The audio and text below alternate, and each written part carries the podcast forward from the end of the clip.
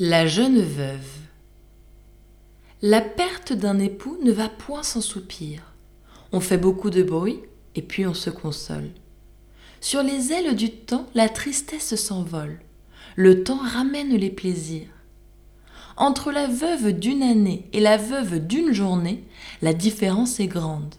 On ne croirait jamais que ce fût la même personne. L'une fait fuir les gens et l'autre a mille attraits. Au soupir vrai ou faux, celle-là s'abandonne. C'est toujours même note et pareil entretien. On dit qu'on est inconsolable. On le dit, il n'en est rien.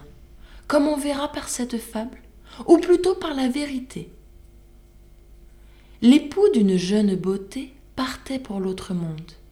À ses côtés, sa femme lui criait Attends-moi, je te suis, et mon âme, aussi bien que la tienne, est prête à s'envoler. Le mari fait seul le voyage. La belle avait un père, homme prudent et sage. Il laissa le torrent couler. À la fin, pour la consoler. Ma fille, lui dit-il, c'est trop verser de larmes. Qu'a besoin le défunt que vous noyiez vos charmes? Puisqu'il est des vivants, ne songez plus aux morts. Je ne dis pas que tout à l'heure une condition meilleure change des noces ses transports, mais après un certain temps, souffrez qu'on vous propose un époux beau, bien fait, jeune, et tout autre chose que le défunt. Ah dit-elle aussitôt, un cloître est l'époux qu'il me faut. Le père lui laissa digérer sa disgrâce. Un mois de la sorte se passe.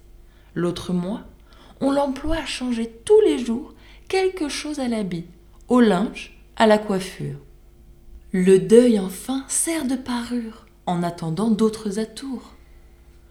Toute la bande des amours revient au colombier. Les jeux, les ris, la danse ont aussi leur tour à la fin. On se plonge soir et matin dans la fontaine de jouvence.